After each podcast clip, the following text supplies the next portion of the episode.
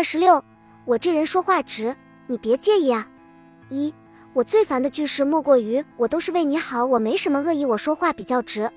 但凡以此类句子开头的长篇大论，基本上第一句都是打着为你好的幌子，接下来再以百分之九十的篇幅来数落你在他们眼里的种种不合格。能如此苦口婆心大喊为你好的人，不管他们说什么，你似乎都得受着，不然就是你不对。可是凭什么呀？这所谓的为我好，经过我的认可了吗？这就好比有人凶神恶煞的向你冲来，捏着你的鼻子说：“你的鼻屎太多了，让我来给你挖。”你别动，我可是为了你好啊！你就只能木讷的站在原地，把鼻孔朝向好心给你挖鼻屎的人。不管他用什么工具，就算把你的鼻子挖流血，你也要笑着说谢谢。这种为你好。你不仅不能因为自己不想接受而反抗，还要逼着自己去接受这一切。我呸！这是什么狗屁逻辑的神理论？生活中曾被这种逻辑绑架过的人，请大胆举手。你要相信，你不是一个人。二，良言一句三冬暖，恶语伤人六月寒。很多人喜欢给自己所谓的善意穿衣服，可光鲜有礼的外表下，总是裹着一颗粗鄙而鲁莽的内心。来。多吃点肉，多加点菜，多添碗饭。有人总是这么对我们说，可是我明明不想吃肉啊。我吃八分饱刚好，再吃就真的很撑了。但我们又不能拒绝别人的善意啊。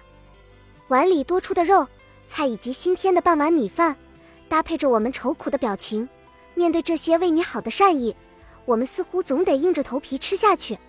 最后不会拒绝的我们领了好意。却撑爆了自己的肚皮，而这样的好意已经算是善意绑架里最轻最温柔的一种了。有些善意更是扎心，他们劈头盖脸给你一顿骂，又恨不得对你拳头相向。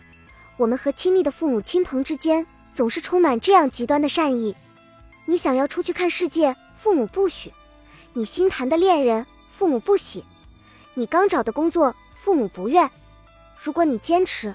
最后，他们便很可能大发雷霆，限制你的自由，阻断你与外界的来往，将你关进屋子里，让你哪里也去不了。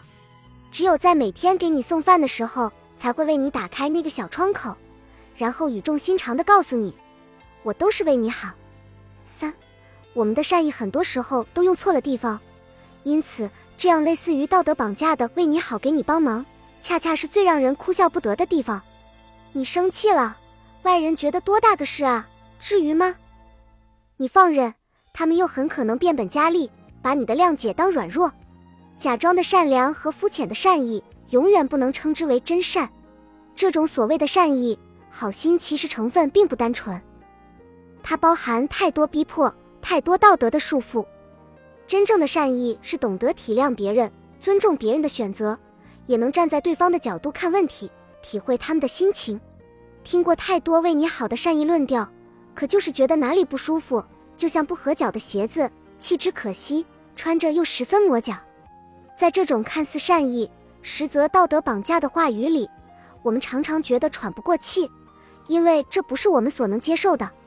对于那些喜欢以我这人说话直，你别介意啊。作为谈话开头的人，你只需回应：我介意，你还是别说了。